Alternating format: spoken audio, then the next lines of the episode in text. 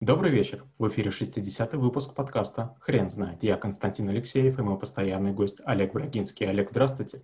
Константин, добрый вечер. Хрен знает, что такое франшиза, но мы попробуем разобраться. Олег, расскажите, пожалуйста, почему это навык? Много есть способов ведения бизнеса. Один из них – это купить у кого-то франшизу, готовую модель бизнеса, которую потом можно внедрять. Некоторые считают, что это прекрасный старт. Если вы никогда ничем не занимались, то, заплатив некоторые деньги, вы получаете технологию, наставничество, а, пул контрактов а, и некую схему ведения деятельности предпринимательской.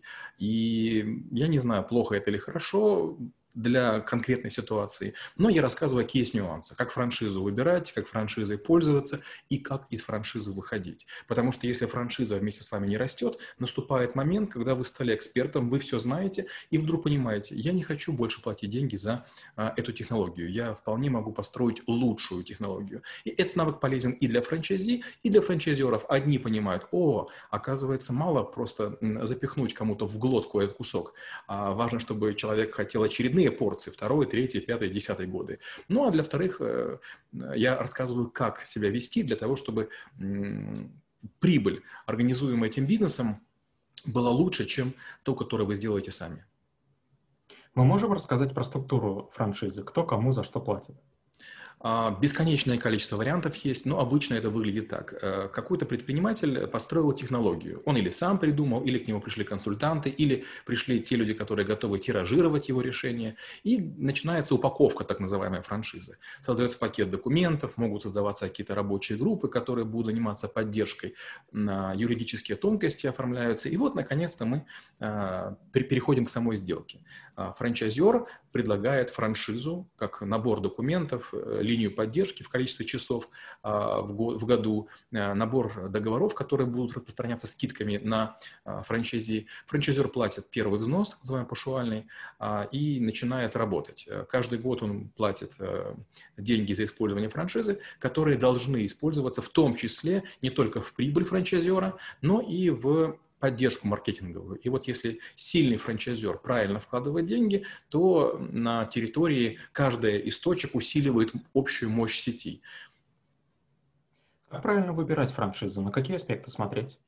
Первое, нужно понимать, почему делается франшиза. Например, если вы покупаете франшизу для, для торговли автомобилями, очень четко надо понимать, что вы зависите от поставщика. А, кто вам поставляет товары, запчасти, кто вам э, проводит обучение ваших людей, а, кто вам дает разрешение, на каких условиях вешать бренд на, скажем, ваш салон. В том случае, если, например, мы говорим про какие-то отдаленные регионы и, скажем, про торговлю продуктами питания или готовкой, а, тут обычно опасность опасности нет. У вас нет почти конкуренции, а, и вы являетесь желанным гостем в сети франчайзера. Но в том случае, если франчайзер постепенно добирается до ваших регионов или появляется больше франчайзи, невзирая на некоторую эксклюзивность, рынок начинает сжиматься. И вы войдя в сеть, может быть, чуть раньше других, вдруг начинаете чувствовать толкание локтями. А франчайзер обычно вам говорит, ну, ребята, знаете что, location, location and location. У кого лучше расположение, у того и выше прибыль.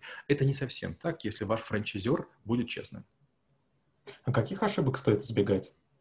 В первую очередь не нужно покупать хайповые франшизы. То есть, например, многие люди говорят, вот давайте я куплю Дадо пиццы, про нет ребят на каждом углу. Если к вам пришла такая идея, поверьте, она всем пришла. Самый крутой вариант, когда вы приходите на какую-то выставку франшиз, на какую-то конференцию, и смотрите, есть там несколько столов, которым не подходят.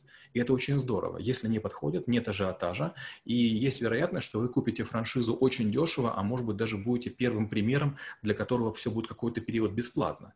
Как я уже говорил, вам технология для франчайзера – это пример того, что он умеет делать роллап, то есть он умеет разворачиваться. Э, дальше нужно понять, что вы будете в этой франшизе делать. У вас всегда есть вариант или строить свой бизнес, или пойти кому-то наемником, или заниматься франшизой. Вот заниматься франшизой – это в том числе быть наемником у той компании, которая, по сути, для вас является материнской. И это не та свобода, о которой многие мечтают. Некоторые вещи, которые вы хотели бы сделать, вам сделать не получится. Поэтому желательно, чтобы именно вы, как будущий покупатель, внимательно прочли документы юридические, а не делали э, как бы это через своего юриста. Тогда вы будете знать все ограничения. Вас или порадуют содержание документов э, правоустанавливающих, или наоборот огорчит. И вот в выборе франшиз самое важное – это прочесть договор франчайзинга. А как сложно построить свою собственную сеть э, франшиз? Сложно, сложно. Я, честно говоря, никогда не пытался это делать, хотя много раз ко мне приходили и говорили, продай франшизу. В том числе из-за школы трэблшутеров регулярно предлагают деньги. Разные города, разные страны, крутые люди, не очень, случайные и, наоборот, профессиональные а, обучатели или, там, допустим, люди, которые решают системные проблемы. Я все время говорю, ребят, послушайте, франшиза интересна в том случае, если мы с вами не будем пересекаться рынком. Но учитывая, что мы сейчас работаем в онлайн, а, до любого человека на русском языке и на английском я могу достучаться. Поэтому, если вы хотите, стройте франшизы в китайском языке, в испанском, в немецком, французском, на котором я пока не работаю. Русский, английский я оставляю за собой. И не, не вижу необходимости заниматься упаковкой. А, упаковка имеет смысл, если вы не можете до каких-то регионов дотянуться. Вам сложно, или вам не нравится, или, допустим, приходят люди с другой территории и говорят, нам нравится то, что вы делаете, все равно вы не сможете работать, скажем, в Малайзии или в Эмиратах. Давайте мы сделаем, вы вообще не будете чем рисковать, просто будете получать денежку. Ну, почему бы и нет? А как обучаться навыку? В первую очередь нужно понять, а, а зачем нужна франшиза. Вы хотите ее делать, вы хотите ее покупать, вы хотите стать э, держателем низких франшиз, вы хотите организовывать выставку, на которой будете это все предлагать. Разные роли требуют разных подходов. Большинство людей, которые к нам приходят, делятся на две категории. Или те, которые франшизы собираются делать, или те, которые раздумывают над покупкой франшиз. В обоих случаях они получают такие очень длинные пространные чек-листы, которые говорят, что необходимо сделать, чтобы продавать, или как правильно покупать франшизы. Вы в последнее время видели отличные примеры франшиз? Нет. А, и как раз очень важно, что в стартапах, что в франшизах понимать следующую вещь. Чем больше маркетинга и чем больше денег тратится на раскрутку франшизы, тем, как правило, она посредственнее. Хорошие франшизы, они развиваются медленно, устойчиво, и большую часть э, точек открывает владелец. Ну, по крайней мере, на своей родной территории. Спасибо. Теперь на вопрос, что такое франшиза, будет трудно ответить. Хрен знает.